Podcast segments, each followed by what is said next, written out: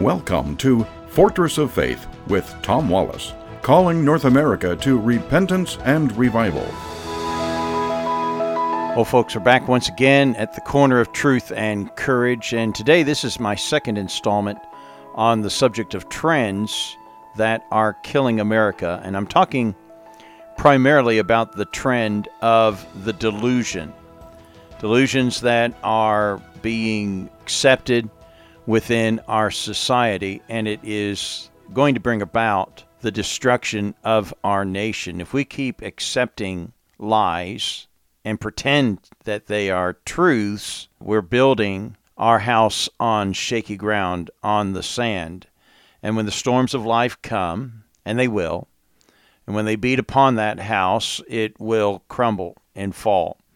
And we need to set our house upon the stone. The Bible said, uh, build your house upon the rock, so that when the winds and the storms come and the rains beat down upon it, it will stand. And so we need to be firmly planted upon truth. But instead, we're accepting lies and trying to treat them as truth. It's been popular now for a long time and it's become more and more and more accepted that there is no such thing as objective truth.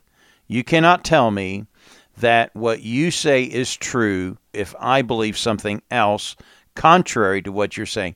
Your truth is truth for you, and my truth is truth for me. So let's both agree to disagree. Now the problem is is that there is objective truth. There is God's word, God's truth, and those who reject his law, his way, he created, as we talked yesterday, male and female. And out there, people are saying, I don't accept that truth. I want an alternative truth. I want a truth that is agreeable with me. And I believe that although I was born a male, I'm going to say I'm a female. Now, folks, you can walk down the road in a delusion. It's a delusion because it's a devolving of the mind because of sin. Now, here's what the Bible has to say. And understand this God doesn't give us everything just by faith. Now, faith is an important part of our religion, of our understanding of God. By faith ye shall be saved. And faith is the substance of things hoped for, the things not yet seen. There's some things that we don't see, we don't understand fully. There is objective truth. 1 Peter chapter 3 verse 15 says, "But sanctify the Lord God in your hearts, and be ready always to give an answer to every man that asketh you a reason of the hope that is in you with meekness and fear. Isaiah chapter 1, verse 18 Come now, let us reason together, saith the Lord. So, not everything in our Christian life, in our religious walk, has to do with faith. There is a, a side where we have to bring the gray matter together and to be able to dwell on the facts and reason these things out. And the Bible says this in John chapter 8, verse 32 Ye shall know Know comes from uh, the same word, root word where we get knowledge. Ye shall have knowledge, and that is that ye shall know what? The truth. And the truth shall make you free. Those who live in a delusion are actually living in bondage. But those of you and, and us as Christians who follow God's word and believe that there is objective truth, that knowledge of that truth makes us free. We're not under bondage of the sin and the lies. Those who follow the devil, he's the liar. The Bible says he's the father of liars. And they live in a deception. They're always deceiving themselves and deceiving one another. As I said earlier, God's laws are objective. For example, the law of gravity. It's a great example to use. If someone simply says, I don't believe in it, I choose to reject it, I don't believe that if I throw myself off this cliff that I'm going to die and go splat at the end. And by the way, it's not the fall that kills them, it's that sudden stop at the end, right? And someone might say, "Well, I don't believe in it. I choose to think differently." That's your truth. My truth is different. And if they jump off that cliff, I'm here to tell you, it's not going to end very well for them.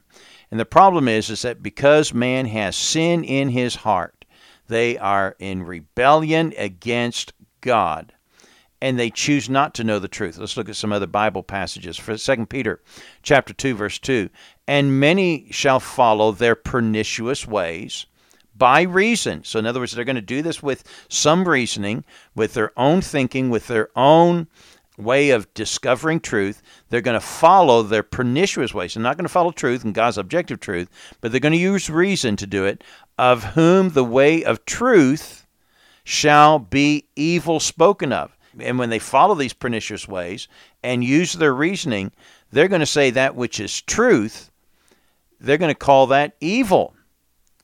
And let me continue reading. And through covetous shall they with feigned words, feigned words, that word feigned is the Greek word plastos, where you get the idea of something molded, something uh, like a facade. It's something artificial. It's covering up. It's just a cover. Using feigned words, making merchandise of you. And so, those who follow their pernicious ways and following their own covetousness, they're going to use their own reasoning to justify the route that they're taking. They're going to say that which is true, that God says is true. They're going to call that evil. And they're going to talk in a artificial way, create a facade of words and what are they doing? They're making merchandise of you. They're going to profit off of your ignorance of you following it and buying it and accepting those foolish lies. See, the problem is, is that God has revealed truth. God has revealed himself to mankind through creation. Romans chapter 1, verses 19 and on. We talked about this a little bit yesterday, but let me bring it up again. Because that which may be known of God, that's the knowledge. If you want to have knowledge of God, the Bible says it is manifest in them. God has put within them the knowledge of God, but they want to deny it because to accept that there's a God must uh, also bring about the acceptance that that uh, He is sovereign, He has dominion, and I have to follow Him. But they don't want to do that, so they want to reject that knowledge of God. But God has shown it unto them.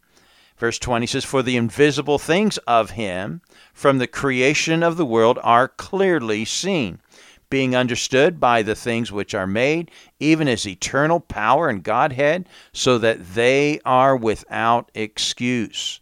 Who, knowing the judgment of God, that they which commit such things are worthy of death, they know it. They know in their rebellion that they're going to have judgment. They not only do the same, but have pleasure in them that do it.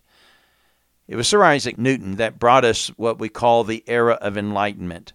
In his book that he wrote in 1687, the uh, Principia Mathematica, the mathematical principles of natural philosophy, here's what he kind of concluded after discovering all the mysteries and the majesty of God and numbers and, and the patterns of this world and this universe. Here's what he said This most beautiful system of the sun, planets, comets, comets could only proceed from the counsel and dominion of an intelligent and powerful being. This being governs all things, not as the soul of the world, but as Lord over all.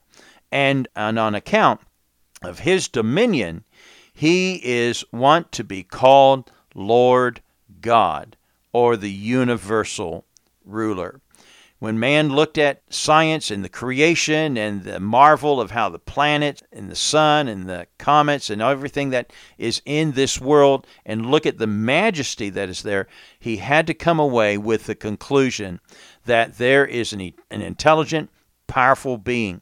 And that powerful being is none other than the Lord God, who has dominion over everything. But we live in a day where we want to reject that.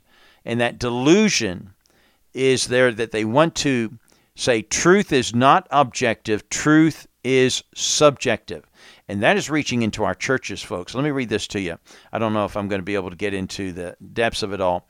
But uh, Barna did a, a study back in 2017, and they found out that only 17% of serious Christians have a biblical world view in our churches today. Only 17%. In other words, 83% of Christians in our nation today do not have a biblical worldview. What is a biblical worldview? They explain it. To have absolute moral, that absolute moral truth exists. And that's one of the biggest issues, folks. If you do not believe that absolute moral truth exists, then you do not have a biblical world view.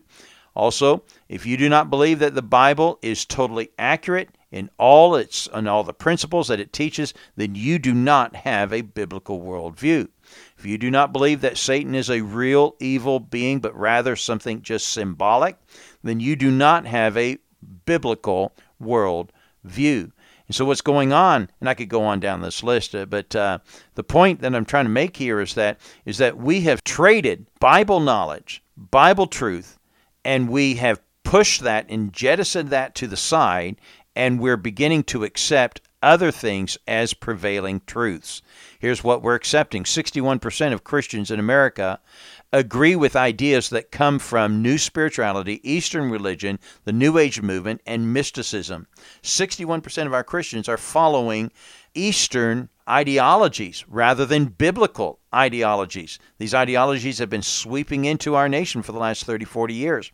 54% of Christians have what's called a postmodern view a moral relativism, a pluralistic acceptance of non Christian religion. 38%, now get this 38% of Christians in America today are sympathetic to the teachings of Islam.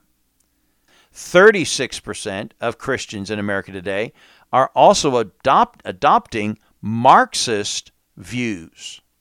Let me read to you what John Shelby Spong said not too long ago. He was the uh, uh, Archbishop of uh, the Episcopal Church in New Jersey. He said this The things that bother me, now get this, this is crazy. The things that bother me most about Christian church today is we spend our time confirming people in their own sense of wretchedness. You can't go to church without praying 10 to 15 times for God to have mercy on you.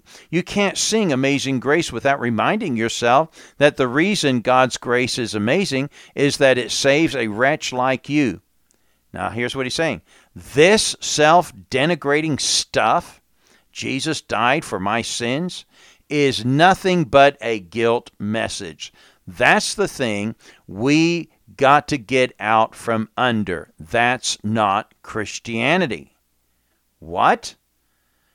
Here's a bishop, an archbishop, sorry, of the Episcopal Church in Newark, New Jersey.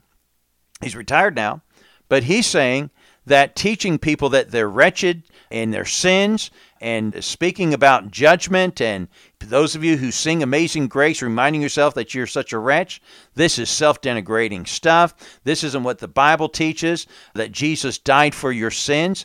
This is a message of guilt. This is a guilt message. we got to get out from under it. That's not Christianity. I'm here to tell you, Mr. Spong, that your Christianity is not biblical Christianity. And we're in trouble for it because we keep following these foolish notions and keep accepting other things except for God's Word. We're going to have to stop there, but I got more to say on this.